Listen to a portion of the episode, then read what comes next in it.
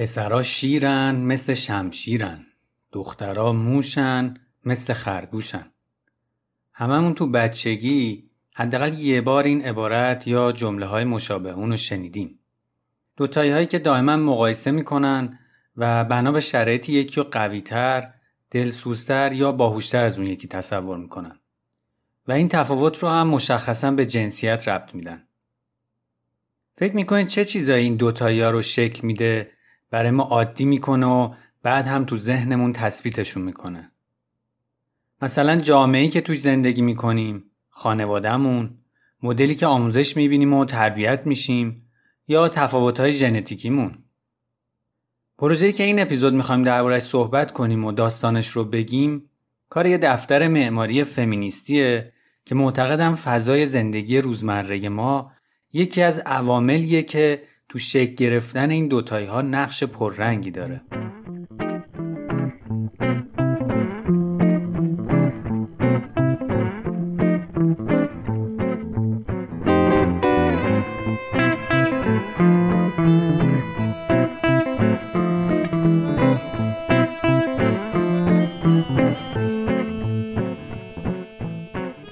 سلام، من علی محمد هستم. شما به سومین اپیزود از فصل اول رادیو وید گوش میدین. پادکستی درباره معماری و زندگی روزمره آدما. تو هر قسمت این فصل میریم سراغ یه پروژه جالب که کمتر دیده شده و نگاه متفاوتی به معماری داره. این بار میریم به بارسلونا، شهری که اولین شهردار زن در تاریخ خودش رو در سالهای اخیر داشته و درباره پروژه‌ای صحبت میکنیم که توسط دفتر معماری اکوالساری برنامه‌ریزی و هدایت شده. پروژه‌ای که میخواد با کمک معماری کاری کنه تا اولین تجربه‌های اجتماعی بچه‌ها در فضاهای عمومی به دور از نابرابری‌های جنسیتی شکل بگیره.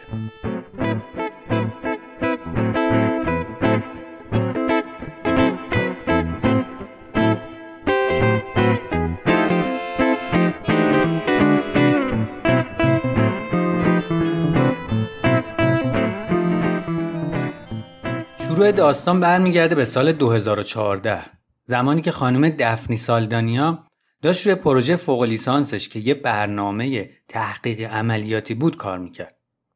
رشته‌ای که میخوند اسمش بود مطالعات زنان، جنسیت و شهروندی. خانم دافنه که خودش یه معماره، پروژه نهاییش رو مرتبط با معماری و فضای روزمره انتخاب میکنه.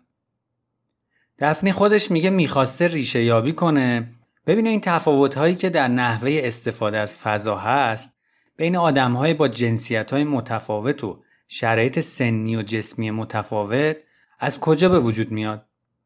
آیا فضای زندگی روزمره ما روی این تفاوت‌ها و در خیلی از موارد نابرابری‌ها اثری دارند یا نه؟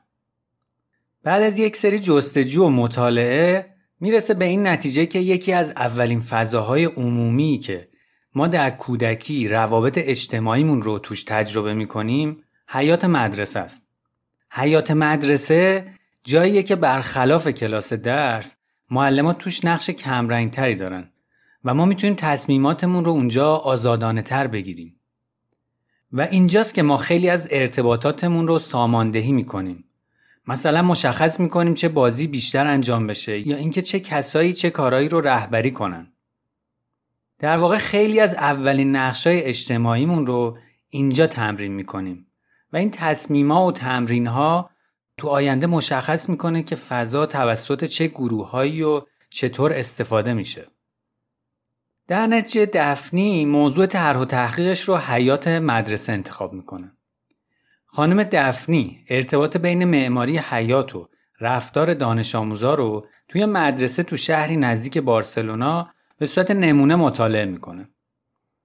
البته این مطالعه رو با یه عینک فمینیستی و انتقادی انجام میده. وقتی میگیم حیات مدرسه رو با یه نگاه فمینیستی تحلیل و بررسی میکنیم، مفهومش اینه که ببینیم این فضا توسط گروه‌های مختلف بچه‌ها چه جوری داره استفاده میشه. هم بچه‌های با گروه‌های سنی مختلف و هم بچه‌های با جنسیت‌های مختلف. آیا همه بچه‌ها سهم متناسبی از فضا و اتفاقاتی که توش داره میفته دارن یا اینکه این وسط یه نابرابری های وجود داره و اگه وجود داره چیه و چه راه حل هایی میشه براشون فکر کرد. تو این پروژه یکی از دوستای دفنی به اسم هلنا کاردونا هم باش همکاری میکرد. بعدنا دفنی با همین هلنا و یه دوست دیگه‌شون جولیا که اونم هم دانشکده ایشون بود، دفتر معماری اکوالساری رو تو شهر بارسلونا تأسیس کردن.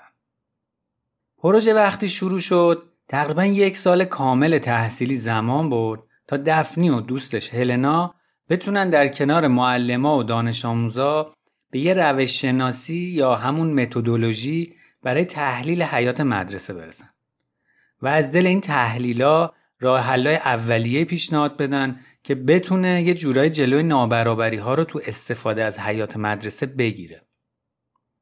بعد از تموم شدن پروژه فوق لیسانس، دفنی و همکاراش تو دفتر اکوالساری به این فکر افتادن که چرا این روش کاری رو مستند نکنن تا بشه در اختیار دیگران هم گذاشت و برای مدرسه‌های دیگه هم ازش استفاده کرد.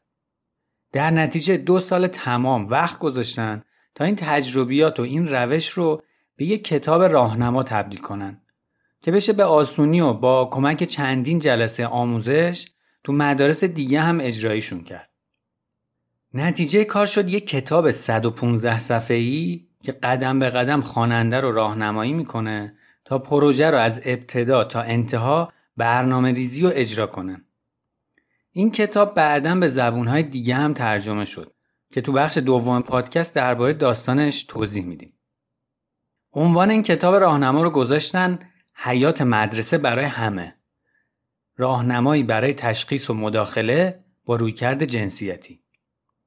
2 تا از مهمترین چیزایی که این راهنما دنبال میکنه، یکیش بالا بردن آگاهی درباره وجود نابرابری هاست و دومیش پیدا کردن راه حل ها به صورت مشارکتی و با کمک فعالیت جمعیه.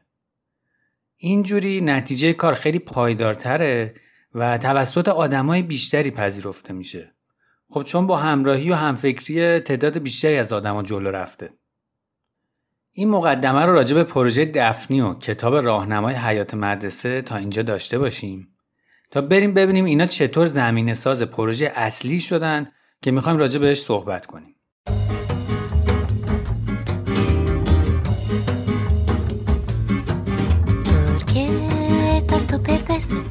Tanto buscarse sin encontrarse me encierra los muros de todas partes Barcelona te estás equivocando no puedes seguir inventando que el mundo sea otra cosa y vola como mariposa Barcelona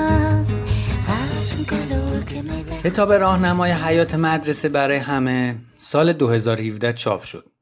وقتی چاپ شد توجه زیادی رو به خودش جلب کرد. مدرسه ها و نهادهای شهری مختلفی برای همکاری با گروه اکوالساری ارتباط برقرار کردند. یکی از کسایی که از این راهنما خوشش اومد شهردار شهر سانتا کولوما بود. شهری تو 20 دقیقه‌ای بارسلونا. پیشنهاد شهرداری مطالعه و بررسی حیات‌های مدارس عمومی زیر نظر شهرداری بود. بر مبنای همین کتاب راهنمایی که برای برابری جنسیتی طراحی شده بود. برای شروع کار، اوایل سال تحصیلی همون سال، یه فراخوان عمومی از طرف شهرداری داده شد تا مدرسه‌هایی که به پروژه طراحی حیات مدرسه علاقه‌مندن اعلام آمادگی کنن. نهایتاً از بین 14 مدرسه داوطلب 5 تا مدرسه برای این پروژه انتخاب شدن تو محله‌های مختلف و با حیات‌های با ابعاد و اندازه‌های متفاوت. این تنوع کمک می‌کنه کارایی این برنامه رو تو شرایط مختلف ارزیابی کرد و نتایجشون رو با هم مقایسه کرد. توی فراخوانی که برای مدرسه‌ها زده بودن نوشته بودن این پروژه‌ای است فراتر از تغییر فضای حیات. یعنی این پروژه علاوه بر تغییر حیات دنبال یه سری چیزای دیگه هم هست. در واقع یه پروسه آموزشی مشارکتی هم هست برای همه اون کسایی که تو شرکت میکنن. چه چیز رو قراره یاد بگیرن؟ قراره با تحلیل حیات مدرسه تعاطی این داستان رو در بیارن که این کیفیت‌های موجود تو حیات چطوری روی نحوه استفاده دانش آموزا از فضا تأثیر میگذارن و چطوری روابط بین دانش آموزا رو شکل میدن. کیفیت‌های فضایی که روش تمرکز کردن و مطالعه کردن اینا بودن. دایورسیتی که تنوع عناصر و فضاها و کاراکتر اونا رو میاد بررسی میکنه. فلکسیبیلیتی که انعطاف پذیری و قابلیت فضا رو برای تطبیق با شرایط مختلف و کاربری‌های متنوع بررسی میکنه. اینترریلیشن به معنی ارتباط متقابل فضاها یا بدبستون بین فضاها که عناصری مثل فاصله، محدودیت‌ها، اندازه و ابعاد و رؤیت پذیری فضا توش بررسی میشن. کامفورت به معنی آسایش و سلامت بچه‌ها تو استفاده از فضا. و نهایتاً رپرزنتیتیونس به معنی بیانگری، نمایندگی یا بروز.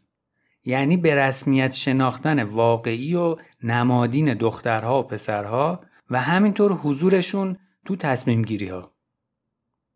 از اونجایی که ایده های اصلی پشت این پروژه همکاری و مشارکت، برابری جنسیتی و فراهم کردن فرصت برابر برای همه است، اسم پروژه رو گذاشتن We Empathize به معنی ما همدردی میکنیم.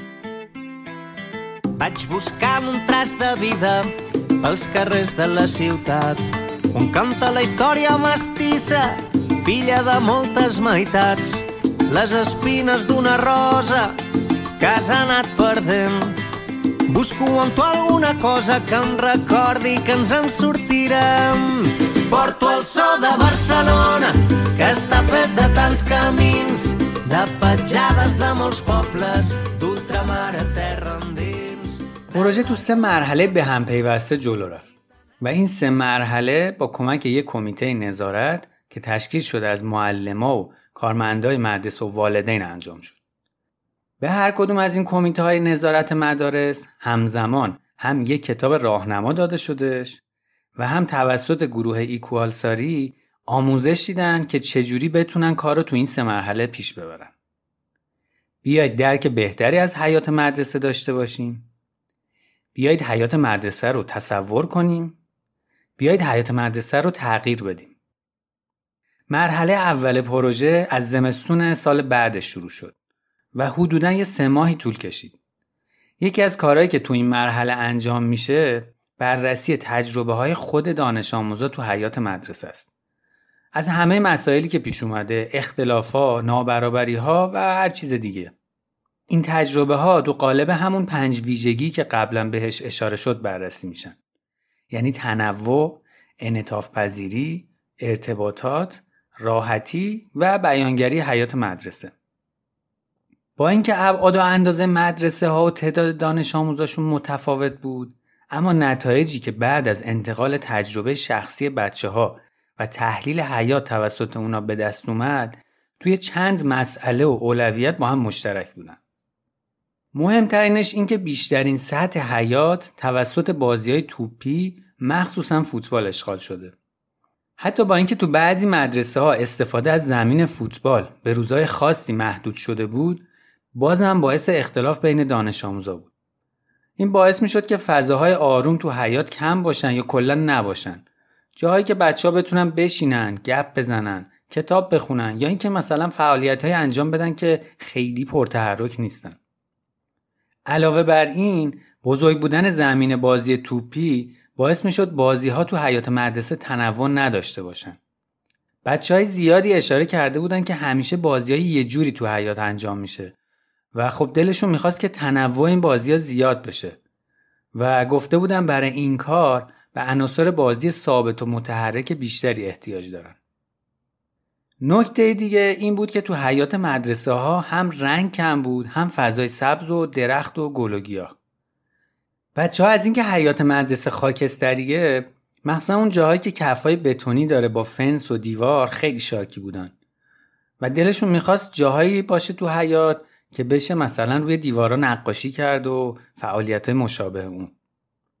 یکی از مهمترین چیزایی هم که دربارش صحبت شده بود، نیاز به رسیدن به یه توافق بر سر قوانین همزیستی تو حیات مدرسه بود. این قوانین همزیستی در واقع چطور استفاده کردن از بخش‌های مختلف حیات رو مشخص می‌کنه، مثل زمانبندی و تنوع بازی‌ها بین پسرها و دخترها از سن‌های مختلف. و وقتی چنین قوانینی وجود نداره، معمولا فضاهای مطلوب‌تر توسط بچه‌های بزرگتر اشغال میشه و خیلی وقتا بازی‌های پر جنب و جوش توپی وارد محدوده بقیه بازی‌ها و گروه‌ها میشن. همزمان با بچه‌ها، بزرگترها که شامل معلم‌ها و کارکن‌ها و والدین هم میشه، حیات مدرسه رو از زاویه نابرابری جنسیتی تحلیل کردن. یه قسمتی از کار با استفاده از پرسشنامه انجام شد تا مشخص بشه ذهنیت و تصور این آدم‌ها درباره نابرابری چیه و آیا میتونن رفتارها یا باورهایی رو شناسایی کنن که براشون عادی یا درونی شده. قسمت دیگه هم تو قالب گفتگوی گروهی و بازتاب مشاهدات از حیات مدرسه انجام شد. مهمترین چیزایی که تو این گفتگوها بهشون اشاره شد، جدا افتادگی یا سگرگیشن و بیرون افتادگی و حذف یا اکسکلوژن بعضی از بچه‌ها از بخشایی از حیات مدرسه بود. مشاهده‌های معلم‌ها نشون میداد که بازی توپی یکی از عوامل درگیری بین بچه‌ها هستن. از طرفی هم معمولاً بخش بزرگی از حیات مدرسه را اشغال می‌کنن که خب این خودش باعث حذف یا جدا افتادگی تعداد زیادی از بچه‌ها میشه. اما از اون طرف تو فضاهایی مثل زمین بازی شنی که بازی‌های تخیلی انجام میشه یا مثلا روزایی که تنوع تو بازی‌ها بیشتره، جدا افتادگی کمتری به وجود میاد. خلاصه اینکه توی مرحله اول پروژه، همونطور که اسم مرحله اولم نشون میده، معلم‌ها و دانش آموزا شناخت بهتری از فضای حیات و مشکلات و قابلیت‌هاش پیدا کردن. Presentamos Equal Playgrounds. Junto con el colectivo de arquitectura feminista Igualsari, realizamos un experimento muy sencillo. Rompimos el futbolcentrismo instalando una pista de juego que en lugar de crear un centro y una periferia, creaba cientos de centros que invitaban a interactuar tanto a niños como a niñas. ¿Y qué sucedió? Más del 85% مرحله دوم پروژه در واقع مرحله ایده پردازی و پیشنهاد راه حل‌ها و استراتژی‌ها بود. این مرحله هم با کمک دانش آموزا و معلم‌ها همزمان با هم جلو رفت. کارهای این مرحله تو دو قسمت به هم مرتبط جلو رفتن. تو قسمت اول بچه‌ها و معلم‌ها به یه سری ایده و استراتژی رسیدن و دست و بالشون تو ایده پردازی و تخیل باز بود. تو قسمت دوم این ایده ها و استراتژی ها رو با محدودیت های واقعی حیات مثل ابعاد و متریال ها هماهنگ کردن. بین پیشنهادهایی که تو این 5 مدرسه مطرح شد، استراتژی هایی که از همه بیشتر اولویت داشتن اینا بودن. اول از همه کم کردن فضای دویدن تو حیات مدرسه تا نهایتاً 50% سطح حیات. حتی برای زنگای ورزش هم قرار شد نیمی از حیات اختصاص پیدا کنه به ورزش‌هایی که بیشتر بر مبنای همکاری تا رقابت.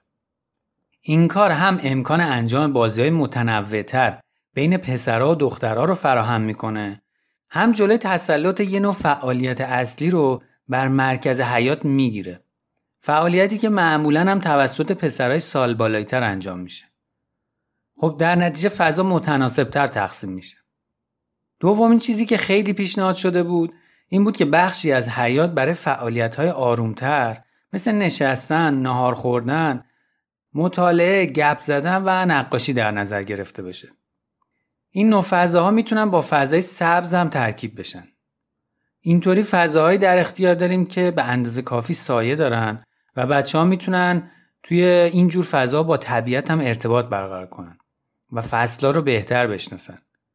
در این حال این فضاها این قابلیت هم دارن که برای فعالیت‌های آموزشی ازشون بشه استفاده کرد. سومین پیشنهاد داشتن یه فضایی بود که خالی از المان‌ها و عناصر باشه. برای اینکه بشه توش برنامه‌ها و جشن‌ها یا هر مراسم دیگه‌ای که احتیاج آدم‌ها با همدیگه یه جا جمع بشن و برگزار کرد. یه استراتژی دیگه که پیشنهاد شده بود این بود که از عمق و از بعد عمودی فضا هم استفاده بشه. یعنی مثلا از دیوارها برای نقاشی یا پرورش گیاها استفاده بشه، یا از سطوح شیبدار و سکوها برای بازی‌ها، یا اینکه بارفیکس و ابزارهای بازی که تو ارتفاع قرار دارن تو حیات نصب بشه. آخرین استراتژی پیشنهادی هم تنوع بیشتر بازی‌ها تو حیات بود. بازی‌هایی که به بچه‌ها کمک کنه تا بتونن توانایی‌های دیگه‌ای مثل تعادل، هماهنگی و جهتیابی رو تمرین کنن. این کار باعث میشه تا فضای بیشتری برای فعالیت‌هایی که معمولاً دخترها انجام میدن باز بشه. از اون طرف باعث میشه فضا برای فعالیت‌هایی مثل رقص و اسکیت که معمولاً دخترونه حساب میشن برای همه فراهم بشه، هم دخترها و هم پسرها. به این ترتیب با انجام مرحله دوم پروژه، چند تا ایده طراحی اصلی برای حیات مدرسه توسط خود بچه‌ها و معلم‌ها تولید شد.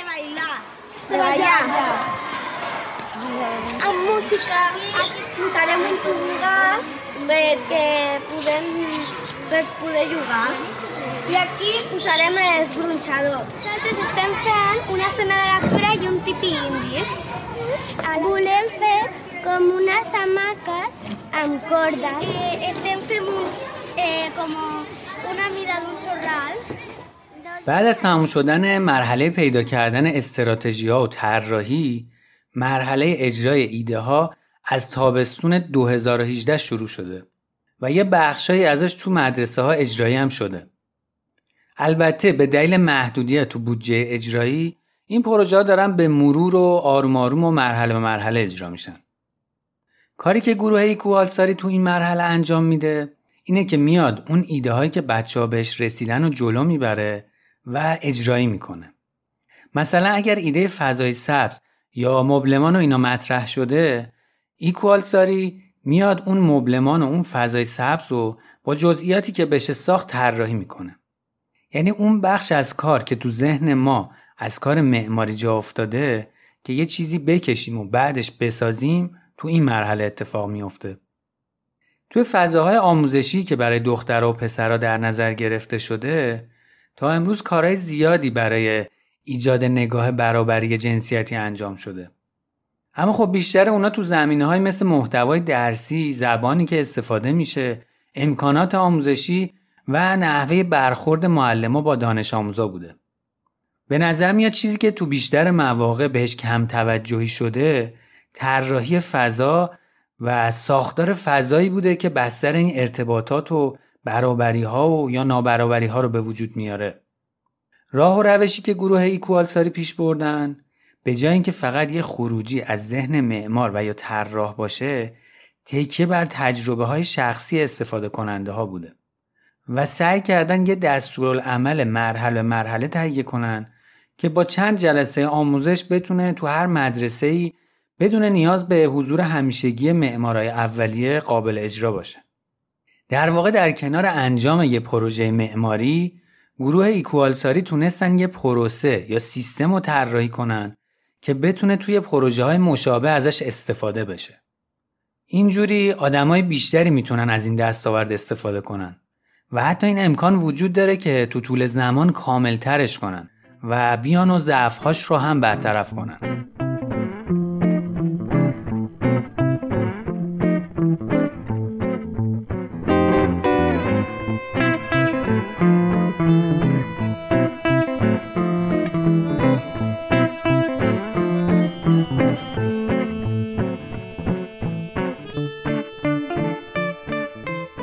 داستان پروژه وی امپاتایز یا ما همدردی میکنیم و شنیدیم. حالا میخوایم با زهرا و آذر یکم راجع به این پروژه گپ بزنیم. سلام، من زهرا هستم. سلام، من آذر هستم. این توضیح کوتاه بگم که تو بخش دوم اپیزودهای این فصل درباره پروژه یکم بیشتر صحبت میکنیم و موضوعاتی از پروژه که از دید اون مهم بودن و بیشتر توضیح میدیم. اینم یادآوری کنم که این گفتگو همزمان ولی با 3 دستگاه متفاوت از تهران و تورنتو ضبط شده و تفاوتی که توی تون صداها میشنویم به همین دلیله. بچه‌ها، قبل از شروع بحث یه چیزی بگم. من داشتم یه مروری میکردم اپیزودا رو تا اینجا، دیدم یه اتفاق جالبی که افتاده اینه که پروژه هایی که تا الان دربارشون حرف زدیم همشون معماراشون زن بودن. این اپیزود که اصلا موضوع پروژه هم فمینیستی بود. و حالا جالبش اینه که این ماجرا کاملا اتفاقی بوده، چون ما پروژه هایی که برامون جالبن رو انتخاب میکنیم، بعد تو مرحله بعد میریم میبینیم مثلا معمارش کی بوده. گفتم یه وقت خدای نکرده کسی فکر نکنه اینجا من و زهرا دیکتاتوری اکثریت رو انداختیم. اصلا موضوع این اپیزودو که علی انتخاب کرد. آقا من یه توضیح بدم. ماجرای انتخاب موضوع از یه فیلم مستندی اومد که درباره شهر بارسلونا من خودم دیده بودم و توش این سوال جالب مطرح میشد که اگه قرار باشه شهر رو خانم‌ها طراحی کنن چه شکلی میشه. خب این خیلی بر من جالب بود. بعد رفتیم شروع کردیم راجع به شهر بارسلونا و این پروژه‌ای که توش اجرا شده یه جستجویی کردیم و همونطوری که جلوتر رفتیم رسیدیم به پروژه همین حیات مدرسه. حالا منم یه نکته میخوام بگم درباره این پروژه، اینکه موضوعش درباره حیات مدرسه‌ایه که دخترها و پسرها دارن با هم دیگه اونجا آموزش داده میشن و شاید از این جهت شبیه مدرسه‌ای که ما توی ایران داریم نباشه، اما میشه فضای دیگه‌ای و مشابهش پیدا کرد، مثلا زمین بازی پارک‌ها یا فضای عمومی دیگه‌ای که همزمان دختر بچه‌ها و پسر بچه‌ها توش حضور دارن، از این جهت که بخوایم این بحثایی که می‌کنیم و با در واقع یه فضایی که معادلش توی زندگی ما وجود داره تطبیق بدیم. حالا من پیشنهاد میدم که با توجه به موضوع پروژه یکم اول بیایم راجع به رویکرد فمینیستی توی معماری و شهرسازی با هم حرف بزنیم و البته درباره تغییرات فمینیستی شهر بارسلونا توی این چند سال اخیر که یه جورایی زمینه‌ساز تعریف و اجرای همچین پروژه‌ای بوده. من موافقم و میخوام از خود فمینیسم شروع کنم. من زیاد وارد تاریخچه فمینیسم نمیشم چون خیلی طولانی و مفصل میشه. یه پادکست فارسی خیلی خوبم هست به اسم دایجست با 3 تا تی که یه قسمت راجع به فمینیسم داره و خیلی خوب و کامل راجع به تاریخچه فمینیسم صحبت کرده. به نظرم کسایی که دوست دارن درباره تحولات فمینیسم و موجای فمینیسم بدونن میتونن برن این اپیزودو گوش بدن. فقط یه تعریف ویکی‌پدیایی اگه بخوایم بگیم، فمینیسم به یه طیفی از جنبش‌های سیاسی یا اجتماعی یا ایدئولوژی‌هایی گفته میشه که هدفشون برابری جنسیتی توی سطوح مختلفه. حالا این برابری جنسیتی میتونه توی مسائل شخصی باشه یا مثلا میتونه تو عرصه سیاست یا اقتصاد باشه یا حتی معماری و شهرسازی. به اون کلمه طیف هم که گفتیم باید توجه کنیم اینجا. یعنی یه جورایی یه رویکرد فمینیستی واحد مثلا تو زمینه معماری و طراحی شهری وجود نداره. در واقع با این که همه فمینیستا روی نابرابری جنسیتی توافق دارن، ولی درباره این که نابرابری دقیقاً کجا هست و چطور ساخته شده یا چی کار باید کرد که از بین بره اختلاف نظر هست بینشون. یه واژه تخصصی هم هست به اسم فمینیست اربنیزم، یعنی شهرسازی فمینیستی، ولی همطور که گفتی یه طیفی از تعریف‌ها رو شامل میشه، اما تو این تعریف‌ها یه چیزای مشترکه و روشون توافق نظر هست بین اون ایده پردازا. در واقع یه سری کیفیت‌های فضایی باید توی شهر یا توی فضاهای ساخته شده وجود داشته باشن. اینا چی هستن؟ اولیش اینه که امکانات اولیه شهری، مثلا فروشگاه مواد غذایی یا جایی که بخوای مواد اولیه روزمره‌ت رو تأمین کنی، باید با یه فاصله مکانی کمی در دسترس همه باشه. یه فاصله که یا بشه پیاده رفت یا با زمان کمی با حمل و نقل عمومی بهش دسترسی پیدا کرد. همه هم که میگیم یعنی برای هر جنسیتی، هر سنی، هر قومیتی، فرهنگی، هر طبقه اقتصادی، آدمای با توانایی جسمی مختلف یا با هر نوع محدودیت دیگه. یه موضوع دیگه هم که مشترک بین این ایده های شهرسازی فمینیستی اینه که فضاهای شهر باید امن باشن و هر زمان از روز بشه ازشون استفاده کرد و توی مرحله بعد باید فضاهای عمومی زنده وجود داشته باشه تو شهر که هم یه امکانی به وجود بیاد برای اینکه بین آدم‌ها یه سری ارتباطات اجتماعی به وجود بیاد و رابطه‌های جدید ساخته بشه و همین که به واسطه اینکه مردم میان توی این فضاها خیابون‌ها در واقع مردم بیشتر توش حضور دارن و امن‌تر میشن. اینا در واقع معیارای بنیادین شهرسازی فمینیستی هن که خیلی سالم هست که مطرح شدن و حالا توی ایده های متفاوت گفته شده دربارش.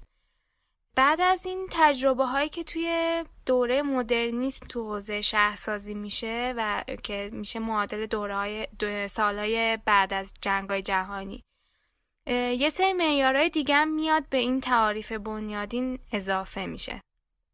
برای اینکه زمینه این ایده ها یه ذره واضح تر باشه یه ذره توضیح میدم که حالا این تجربه ها چی بوده. توی دوره مدرنیسم ایده قالبی که تو شهرسازی دنبال می شده ایده زونبندی بوده و تفکیک حوزه های فعالیت تو شهر. یعنی یه بخشی از شهر برای کاره و یا برای تجارت، فضای مسکونی هم میرن یه جای دیگه از شهر. معمولاً هم این حوزه های فعالیت از همدیگه فاصله دارن و بینشون بعد با ماشین شخصی رفت و آمد کرد. فکر کنم این همون دوره‌ای هم هستش که حضور ماشینا تو زندگی هر روز آدما داره هی پررنگ و پررنگ میشه و این کارخونه‌های خودروسازی یکی یکی مثل قارچ سر در میارن تو زمین. آره دقیقاً همزمان بوده با این اتفاق. این تجربه ها اومد یه نسخه جدید بهش خورد. گفتن که خب حالا این زونای فضای مسکونی که جدا شدن، بیایم برای اینکه یه حال و هوایی داشته باشن مثلا خونده‌هاشو به سبک روستایی بسازیم، یه سری کیفیت‌های حالا بیشتر با لندسکیپ یا شکل خونه‌ها بهش اضافه کنیم. در واقع یه سری خونه‌های ویلایی بزرگ بیرون از شهر ساخته می‌شدن توی یه سری مناطقی که اصطلاحاً بهشون می‌گفتن باغ شهر.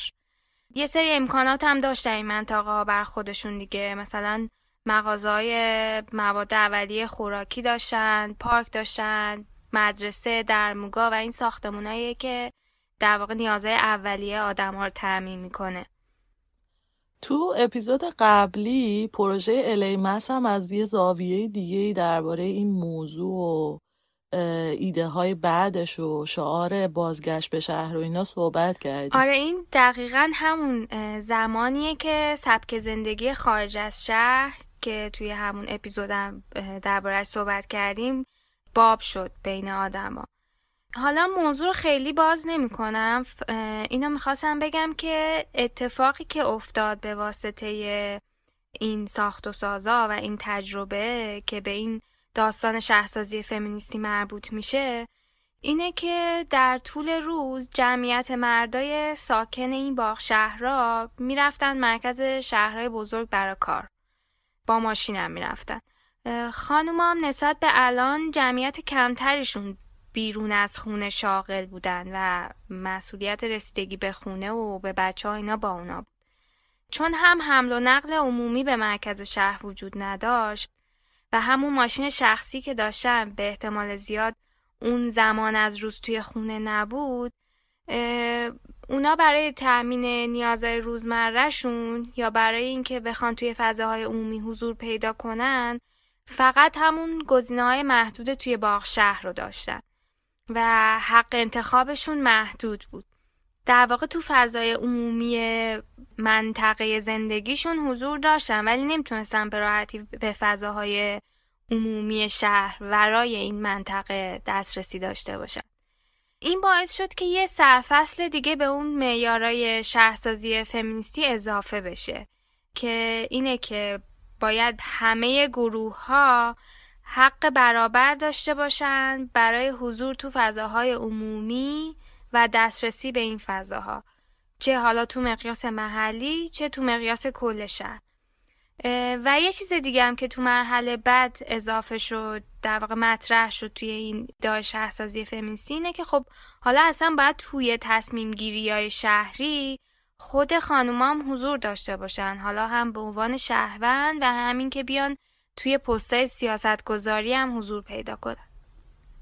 حالا من تو ادامه این توضیحی که دادی این نکته رو میخواستم اضافه کنم، حالا یکم بازش کنم که بحث رویکرد فمینیستی توی معماری و شهرسازی از این نقطه کلیدی شروع میشه که این پیش‌فرض ذهنی که فضاها خنثی هستن اصلا کلا اشتباهه.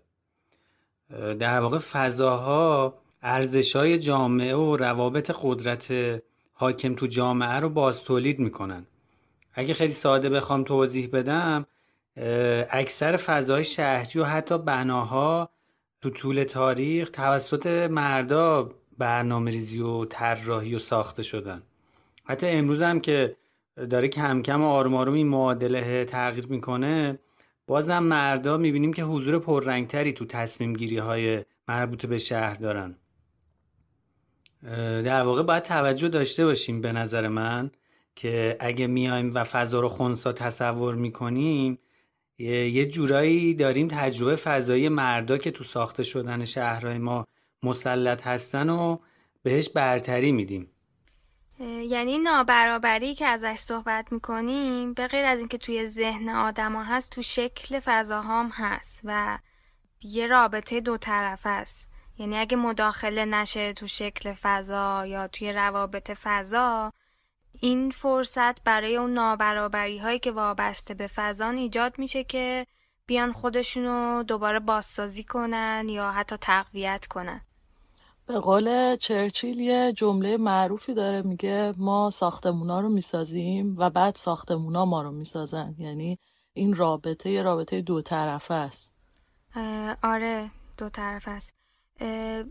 حالا گروه های شبیه اکوالساری یا به طور عامتر معمارای فمینیست، اینا روی این موضوع کار میکنن که فضا یا معماری یا شهر چطور میتونن یه زمینه‌ای بسازن برای اینکه برابری جنسیتی به وجود بیاد. مثلا تو همین نمونه زمینای بازی مدرسه، دخترها از کودکی داره غیر مستقیم بهشون القا میشه که خب برن یه گوشه زمین و میتونن حضور داشته باشن تو فضای عمومی، ولی نه کنترلی میتونن بر فضا داشته باشن، نه قدرتی میتونن داشته باشن برای تغییر روابطش. حیات مدرسه توی یکی از این مصاحبه‌های گروه اکوالساری گفته بودن که یه آماری داده بودن که بچه‌ها تقریباً 500 ساعت از یک سالشون رو دارن توی این فضا میگذرونن و این میزان زمان قابل توجهیه به نظرم و نشون میده که خب طراحی این فضای چقدر اهمیت داره. چون اگرچه که ممکنه توی درسای مدرسه با بچه‌ها درباره این برابری صحبت بشه یا حتی بهشون آموزش داده بشه یه چیزایی، ولی اگر که دیزاین اون فضایی که دارن توش آموزش میبینن خونسا باشه، در برابر این که خب دخترها و پسرها با چه نسبتی میتونن این فضا استفاده کنن یا برابری دارن توش یا نه، تو سن کم که داره این هویت بچه‌ها شکل میگیره، خیلی توی این دیدشون نسبت به خودشون یا این رابطهشون با محیط ساخته پیرامونشون تاثیرگذاره و باعث میشه همونجور که علی گفت اون تجربه‌های قبلی بیاد دوباره باز تولید بشه. این تقسیم بندی فضایی و جغرافیایی که درباره‌اش صحبت کردی تو طول تاریخ و تقریبا تو همه فرهنگ‌ها تفاوت جایگاه زن‌ها و مردا رو عمیق‌تر کرده به نظر من. در واقع این مدلی که مردا و زن‌ها از هم جدا شدن که مثلا فضاهای عمومی و تولیدی در اختیار مردا بوده و بعد فضاهای خصوصی و بازتولید برای زن‌ها، به صورت تاریخی منجر شده که زنها از عرصه عمومی محروم بشن و همین نبودن توی عرصه عمومی و دیده نشدن و تو تصمیم گیری ها نبودن و حضور نداشتن، همین خودش عاملی شده که جایگاه زنها نسبت به مردها پایین‌تر قرار بگیره. آره اصولاً از قدیم موقعیت فضایی بار معنایی داشته دیگه.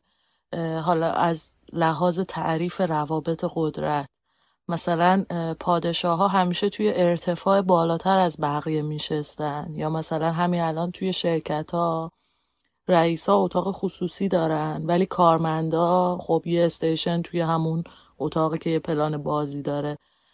یعنی همینجور که میگی موقعیت ما توی فضا و اختیاراتمون توی فضا یه جورایی موقعیت اجتماعی و بخشی از هویتمون رو تعریف میکنه.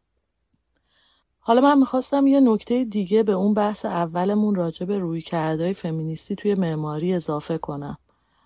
گفتیم که این رویکردهای فمینیستی توی معماری متنوع، ولی یکی دیگه از المان‌های مشترکی که توی همه این رویکردها وجود داره، اهمیت دادن و اصالت دادن به تجربه‌های شخصی آدم‌هاست و تأثیری که این تجربه‌های شخصی توی طراحی میتونه بذاره.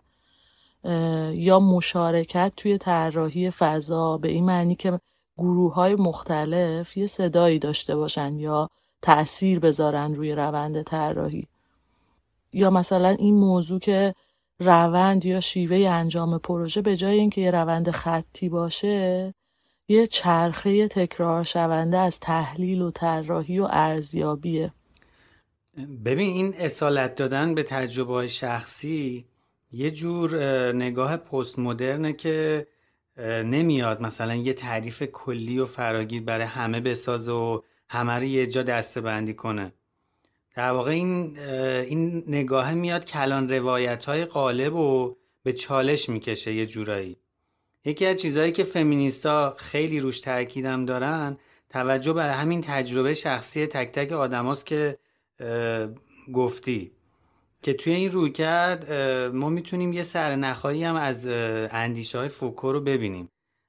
فوکو بحثی که درباره قدرت تو دوران معاصر میکنه اینه که قدرت لزوما مثل گذشته یه چهره خشن عریان سرکوبگر نیست، بلکه توی شکل‌های جدیدش تبدیل شده به یه مکانیزم‌ها و فرآیندهای فرهنگی و اجتماعی که به جای اینکه بیا سلطه‌اش رو از بالا به پایین و به صورت سرکوب اعمال کنه، این کار رو به صورت خیلی مویرگی و به اصطلاح خودمون زیرپوستی و از طریق رفتارهای هر روزه و زندگی روزمره تنها و بدنهای ما تو اجتماع انجام میده و خیلی وقتا میشه سرنخاش رو تو چیزهای خیلی کوچیک و محلی هم پیدا کرد.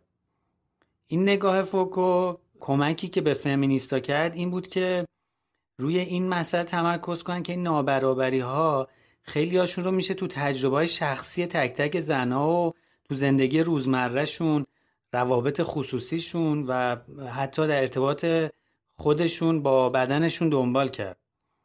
در واقع به یه نوعی رسیدن به این مسئله که اصلا امر شخصی یه جور امر سیاسیه، یا مثلا اگه بخوایم با یه عبارت دیگه توضیح بدیم این که رسیدن به این موضوع که سیاست زندگی روزمره رو پیگیری کنن. معنیش چیه؟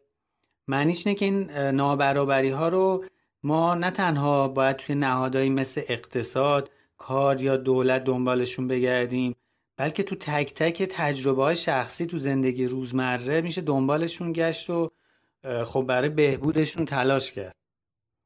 توی این راه و روش که گروه اکوالساری دنبال میکنن هم به نظر این نگاه رو قشنگ میتونیم ببینیم. اونا تلاش میکنن تا همه استفاده کننده های حیات مدرسه رو به هر حال به یه نحوی درگیر پروژه کنن و نظراتشون و تجربه های شخصیشون رو بدونن و اطلاعاتش رو در بیارن و از توی اون اطلاعات و تجربه شخصی کمک بگیرن و پروژه رو ببرن جلو. و توی این تجربه شخصی وقتی از زن حرف میزنیم باید حواسمون باشه که درباره زن سفید پوست جوون حرف نمیزنیم. مخصوصا توی یکی دو دهه اخیر فمینیستا خیلی روی این طیف گسترده تجربیات شخصی و اینکه چقدر لازمه به این گستردگی و تنوع اینا توجه بشه حساس شدن. به این روی کردم میگن اینترسکشنال فمینیسم که در نقد فمینیسم موج دوم مطرح شد. برای مثال خیلی تاکید دارن که تجربه یه زن مثلا پناهنده میان سال با یه زن مثلا سالمند سیاه پوست با یه زن سفید پوست جوون توی فضاهای شهری یکسان نیست. یعنی ممکنه توی یه فضای یکسان اینا تجربیات متفاوتی داشته باشن و ما وقتی از برابری جنسیتی حرف میزنیم باید نیازهای همه این گروه ها رو در نظر بگیریم. یه مقدار فلسفی تر اگه بخوام بگم، در واقع این دوگانگی رو نقد میکنن و میگن به جای دوگانه سیاه و سفید، زن یا مرد، چپ یا راست، یه طیف خاکستری وجود داره، یا بهتره بگیم یه عالم رنگ متنوع و تجربه های متنوع وجود داره که باید همشون دیده بشه. بر مبنای همین تفکر که گفتی، تو این پروژه حیات مدرسه ها اینا اومدن به جای اینکه بیان جنسیت رو تعریف کنن یا سن بچه ها رو تعریف کنن، اومدن فعالیت ها رو گرفتن مبنای کارشون. چون مثلا یه پسر بزرگسالی که به فوتبالم علاقه نداره ممکنه الان براش فعالیت فیزیکی یا فکری وجود نداشته باشه تو حیات مدرسه. حالا به نظرم یه استراحت کوتاه بکنیم، بعد از موزیک میتونیم راجع به بارسلونا و برنامه‌های شهردار فمینیستش هم صحبت کنیم.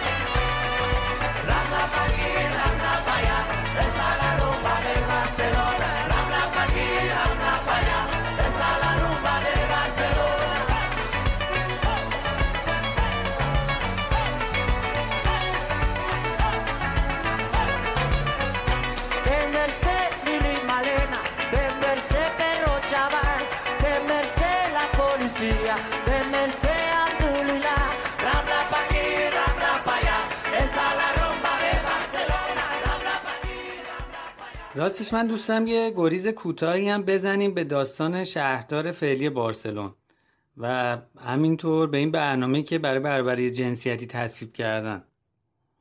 شهرداری بارسلون از 30 سال پیش تا الان یه تعدادی برنامه مدون شهری داشته با عنوان فرصت‌های واقعی و مؤثر بین زن‌ها و مردا.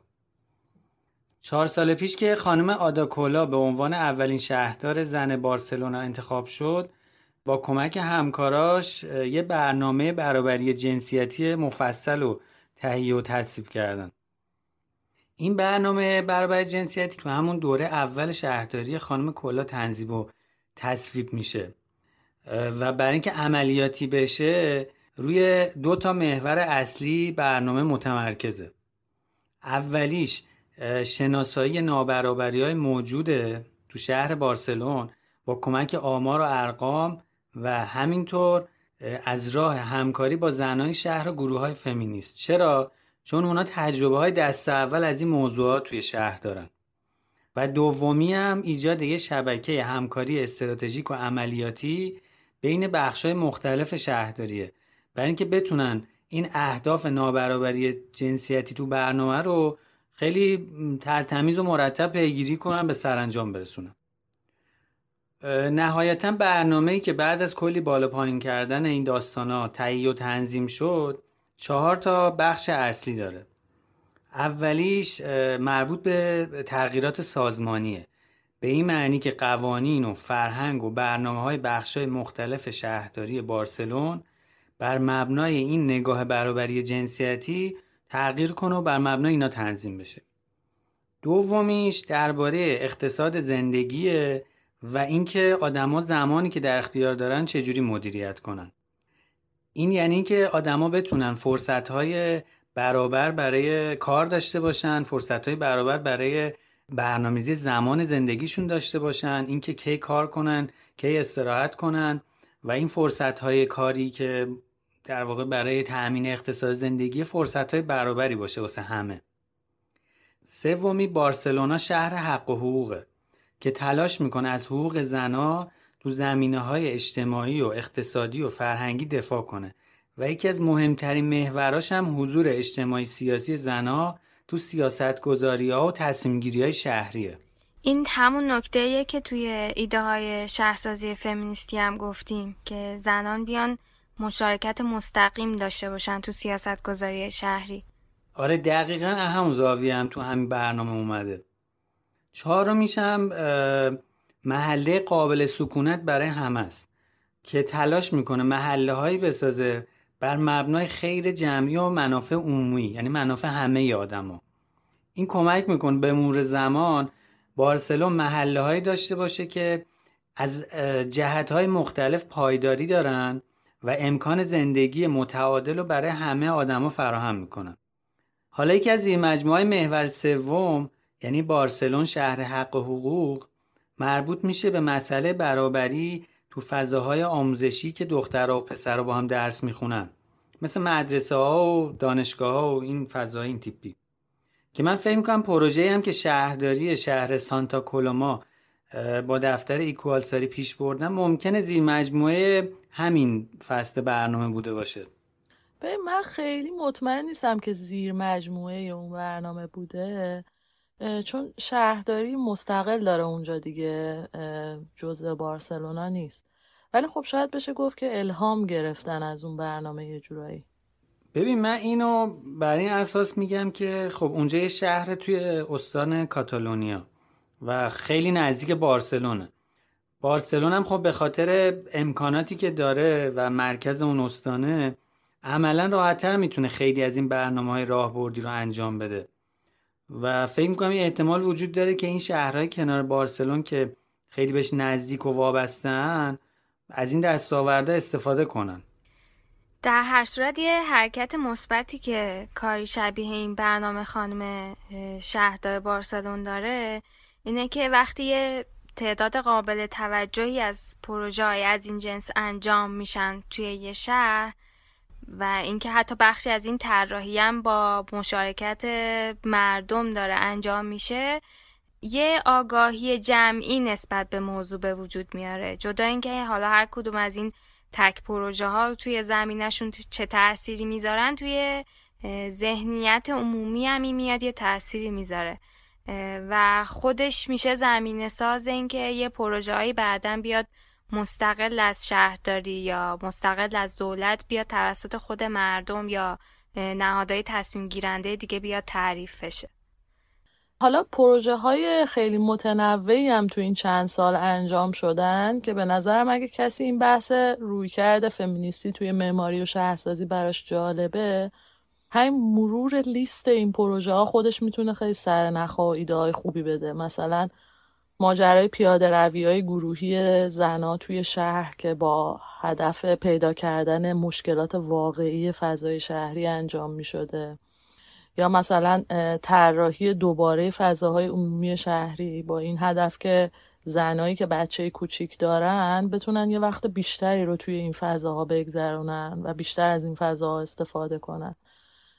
یا مثلا یه پروژه دیگه که هدفش پیدا کردن جاهاییه که نیاز به ایستگاه اتوبوس یا خط اتوبوس شهری دارن، برای اینکه به این هدف که دسترسی به همه جای شهر برای همه توی همه ساعت راحت تر باشه. خود این لیست پروژه های متنوع جالب مرور کردنش به نظرم. همون مستندی هم که علی اول بحث بهش اشاره کرد که ایده این اپیزود شد، اونم خیلی خلاصه و خوب راجع به این پروژه ها صحبت میکنه. Saltarem la ciutat de les tristos. Respirarem el fum del poble i l'aire dels senyors. Hem traficat mil somnis i una il·lusió. L'esperança lluny d'aquí, 40 lladres s'han repartit al món. Saltarem la ciutat de les tristos. Respirarem el fum del poble i l'aire dels senyors. Hem traficat mil somnis i una il·lusió.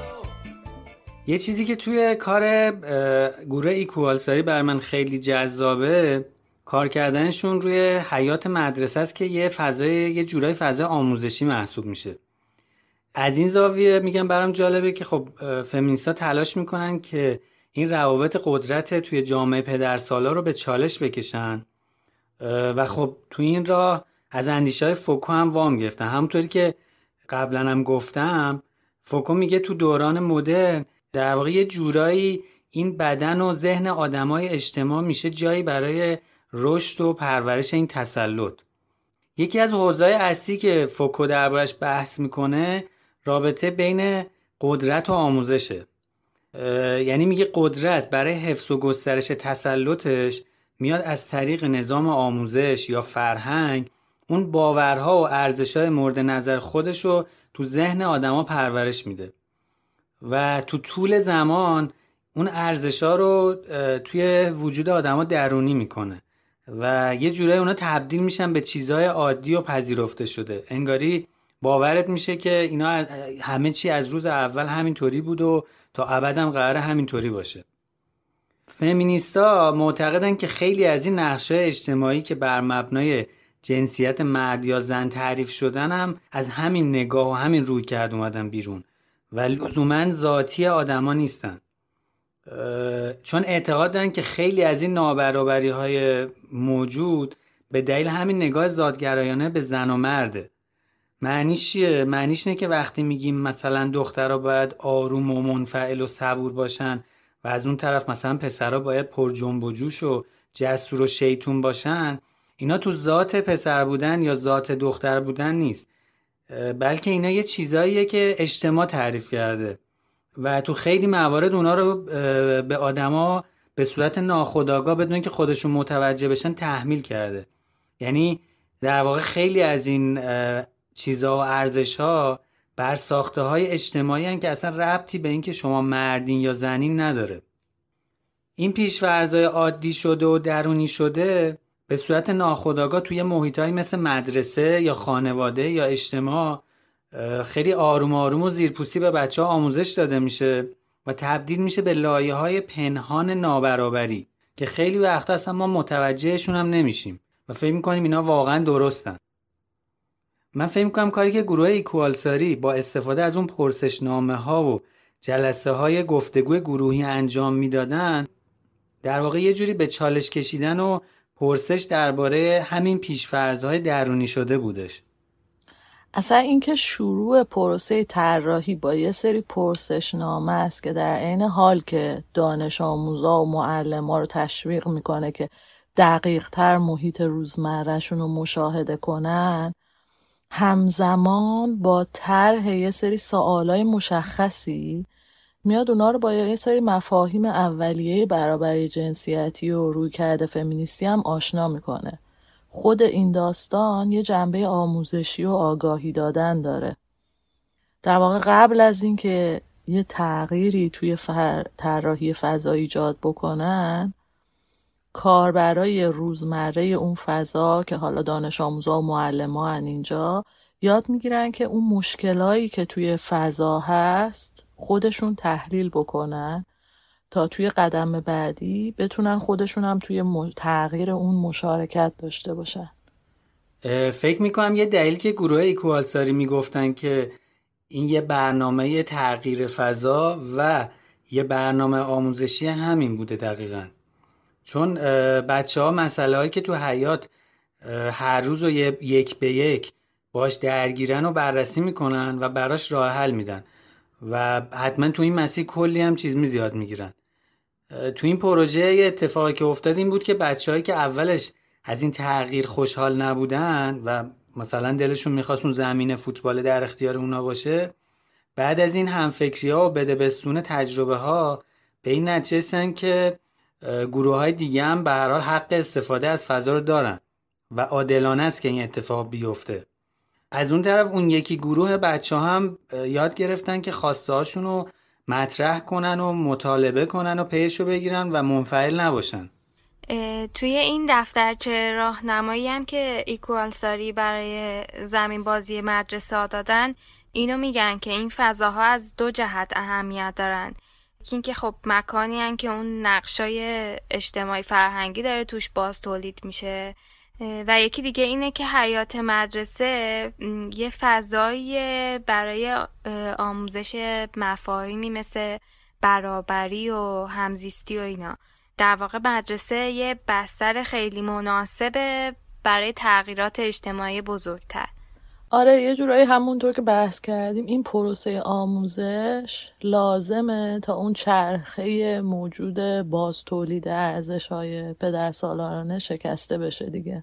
آره این آموزش هم البته فقط برای بچه ها نیست، توی این پروسه برای پدر مادرها و کادر آموزشی و حتی برای مردم محله هم هست. یکی از ایده های جدیدی که توی حوزه آموزش مطرحه اینه که مدرسه باید مرکز اجتماعی محله باشه، حالا یا فضاهایی از مدرسه در اختیار مردم محله قرار داده میشه برای اینکه مثلا برنامه‌های عمومی اونجا برگزار شه، یا اینکه فراتر از اون مدرسه میشه یه بستری برای آموزش گروه‌های مختلف محله، نه فقط برای بچه‌ها. ولی حالا توی پروسه طراحی پروژه در این حال به نظرم یه بالانس مناسبی باید بین این آموزش و آگاهی دادن و از یه طرف دیگه شنیدن حرفای کار برای فضا وجود داشته باشه. اگه یادتون باشه الیزابت می از دفتر الیماس که اپیزود قبلی راجع به پروژهشون حرف زدیم یه جایی وقتی راجع به روند کارشون با مردم محلی صحبت میکنه خیلی تاکید میکنه که اونا به این هدف نمیرن سراغ مردم محله تا بهشون یه چیزی یا آموزش بدن، معتقدن که مردم خودشون به واسطه زندگی روزمره‌ای که توی اون فضا دارن بهتر از معمار یا طراح میدونن مشکل یا حتی راه حل کجاست و اونا فقط به عنوان معمار یا طراح میرن سراغ مردم تا گوش بدن و یه جورایی تسهیل بکنن پروسه پیدا کردن راه حل. حالا اگه این زاویه دید و یه سر طیف در نظر بگیریم و اون طرف طیف آموزش صرف باشه، اون وسط طیف یه محدوده‌ای هست که یه ارتباط دو طرفه‌ای بین طراح و کاربر هست، یعنی طراح و اون کسی که از فضا استفاده میکنه هر دوتا از هم یاد میگیرن و تغییر از نتیجه این رابطه دو طرفه طراح و کاربره. آره ببینین اکوالساری هم توی این پروژه حیاتای مدرسه در واقع میان حل مسئله یاد میدن به اون آدما، یعنی یه جوری ماهیگیری یاد میدن به جای اینکه ماهی بدن یه راه حل از پیش تعیین شده در بیان تو دفترچه بگن. میان یه سری پرسش مطرح میکنن برای اینکه بیان یه حساسیتایی رو به وجود بیارن توی استفاده کننده‌های از فضا. در واقع وقتی میان یه مسئله رو میخوان حل کنن این پرسش‌ها رو میان تعریف میکنن تا بشه باهاش یه فعالیتی رو تعریف کرد و مسئله رو حل کرد و نهایتاً راه حل از تجربه‌های روزمره کار برای همون فضا در بیاد. آره انگار معمار برای خودش یه جور رسالت آموزشی اجتماعی هم قائله، نه به این معنا که بخواد دیدگاه یا سلیقه زیبایی شناسی خودش رو ترویج کنه یا آموزش بده، به این معنا که پرسش کردن در مورد فضای روزمره زندگی یا نگاه انتقادی به اون ساختارهای فضایی موجود رو به کاربرا آموزش بده و توی قدم بعدی اون کسایی که کاربرا هستن که از فضا استفاده میکنن خودشون مشکلات رو بتونن پیدا بکنن و نیازهای فضایی خودشون رو بشناسن و در نهایت هم توی تغییر و بهینه کردن اون فضا مشارکت کنن. یعنی راه حل بازم در نهایت از خود اون استفاده کننده های فضا میاد، پروپوزالا و ایده ها از خود بچه ها میاد، ولی خب یه آموزشی هم توی این پروسه انجام شده. البته این کاربرا که میگیم دارن هر سال عوض میشن، یعنی فکر می‌کنم باید هر چند سال یه بار این پروسه دوباره تکرار شه و فضا دوباره ریدیزاین بشه، چون مخصوصا دانش آموزا یکسره دارن عوض میشن تو مدرسه و ممکنه نیازهای دانش آموزایی که الان توی مدرسهن با نیازهای دانش آموزای 5 سال دیگه همون مدرسه متفاوت باشه. اصلا خودشون به همین خاطر میخوان این پروژه رو وارد محتوای درسی مدارس بکنن که یه جورایی تبدیل بشه به یه پروژه‌ای که هر سال تکرار میشه. چون خود پروسه آموزشی که بچه‌ها نگاه انتقادی به فضا و ایجاد تغییر توی فضا رو یاد میگیرن، جدای از اون محصول نهایی خیلی ارزشمنده و میتونه مثلا هر سال با یه گروه جدیدی از بچه‌ها تکرار بشه، چون چیزیه که یاد گرفتنش برای همه بچه‌ها خوبه.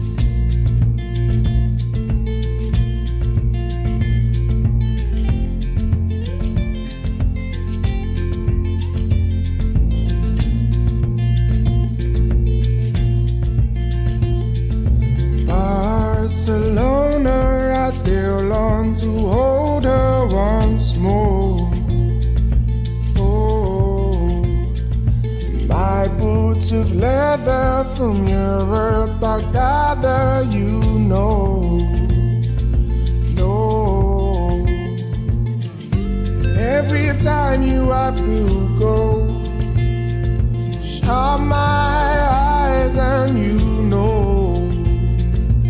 I'll be lying right by your side in Barcelona.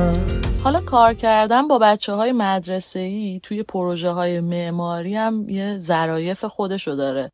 یه کار هوشمندانه‌ای که کردن این گروه اکوالساری توی پروژه‌شون و حتی توی اون راهنمایی که نوشتن اینه که در طول پروژه از معلم‌ها و کادر آموزشی تا جایی که می‌شده برای کار کردن با بچه‌ها کمک گرفتن.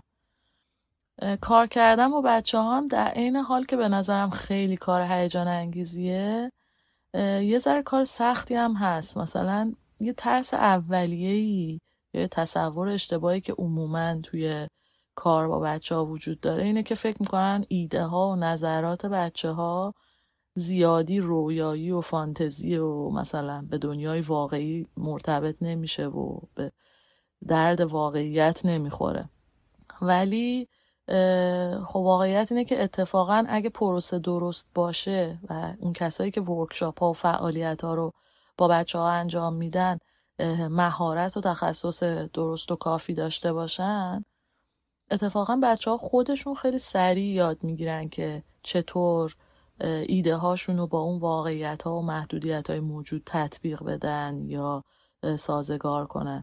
مثلا تو همین پروژه من یه جایی دیدم که توی مصاحبه یه جایی از دافنی و هلنا راجع به این سوال شده بود که چجوری بوده و آیا واقعا بچه ها ایده هاشون خیلی فانتزی نبوده. اونا هم گفته بودن که اول پروژه یه ایده هایی مثلا مثل استخر شکلات و اینجور چیزا مطرح شد، ولی خب این ایده ها کم کم توی فعالیت ها توسط خود بچه ها تغییر پیدا کرد. ولی این استخر شکلاته که گفته بودن انصافا خوب بوده. واقعا خوب بود، به نظر من جز بهترین ایده ها بود. حالا یه موضوع حاشیه‌ای از این پروژه هم برای من جالب بود، در واقع برام تازگی داشت تو پروژه معماری. اگه موافقیم میتونیم حالا با اینم بحث رو تموم کنیم. این گروه اکوالساری خب اسپانیایی هن و همه محتوایی که تولید کردن همه به زبون اسپانیاییه، در واقع کاتالانیه. بعد از اون پروژه پایلوتی که انجام دادن و دفترچه راهنما رو منتشر کردن، یه گروه معمار از یونان باشون مکاتبه میکنه، درخواست میکنه که این راهنما رو بیان ترجمه کنن براشون و به خاطر این اتفاق این به ذهن اینا میرسه که خب بیایم یه کمپین حمایتی را بندازیم و بیایم منابع مالی تامین کنیم برای اینکه این دفترچه رو بیایم به زبان‌های دیگه‌ای غیر از زبان خودمون ترجمه کنیم. دانشجو الان دفترچه غیر از اینکه به زبان کاتالان و اسپانیاییه به زبان یونانی هم ترجمه شده که باعث شد اون یکی گروه هم بتونن ازش توی طراحی یه حیات مدرسه تو آتن استفاده کنن و همین که یه ترجمه انگلیسی روون هم شده. در واقع با این کمپین حمایت مالی اینا اومدن نتیجه تحقیقاتشون رو گذاشتن در اختیار یه طیف خیلی بزرگتری از معمارا. این کمپینای کراود فاندینگ هم یکی از اون چیزاییه که به نظرم یه امکانات تازه‌ای واقعا به معمارا و طراحا میده که میخوان مثلا یه پروژه‌های کوچیک و مشخصی رو خودشون تعریف کنن. یا حتی یه قسمت‌هایی به پروژه هایی که موجود دارن اضافه بکنن. در واقع شبیه همون کانسپت دونیشن شخصیه که توی مدل نان پرافیت هست. حالا اینجا یه بار برای یه پروژه خاص انجام میشه، یعنی افراد به جای اینکه بیان به مؤسسه کمک مالی بکنن، یه مؤسسه خاصی رو حمایت کنن، میان یه پروژه مشخصی رو که یه محصول مشخصی داره حمایت مالی میکنن. خیلی روش جالبیه به نظرم و میشه ایده گرفت برای استفاده از این کمپینا توی پروژه های معماری.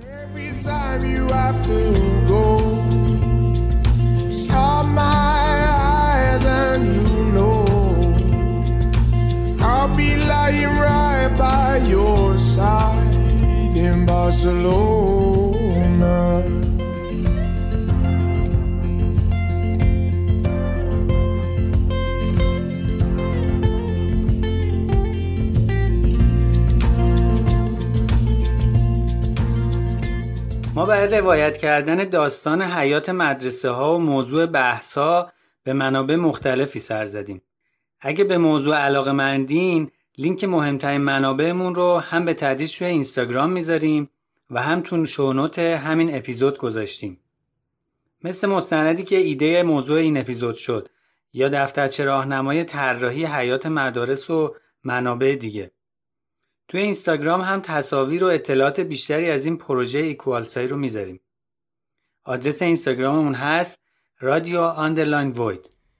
درباره موضوعی که صحبت کردیم، مثل رویکرد فمینیستی توی معماری و شهرسازی یا بحث ارتقاء آگاهی عمومی تو پروژه‌های معماری و آموزش توی پروژه‌های معماری، میتونیم توی اینستاگرام با کسایی که این اپیزودو شنیدن گفتگو رو ادامه بدیم.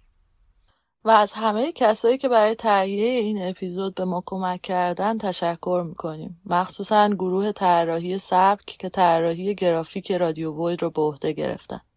در آخر، اگه داستان با طراحی حیات مدرسه ها از دیدگاه برابری جنسیتی براتون جالب بوده، گوش دادن این اپیزود رو به دوستانتون پیشنهاد کنید.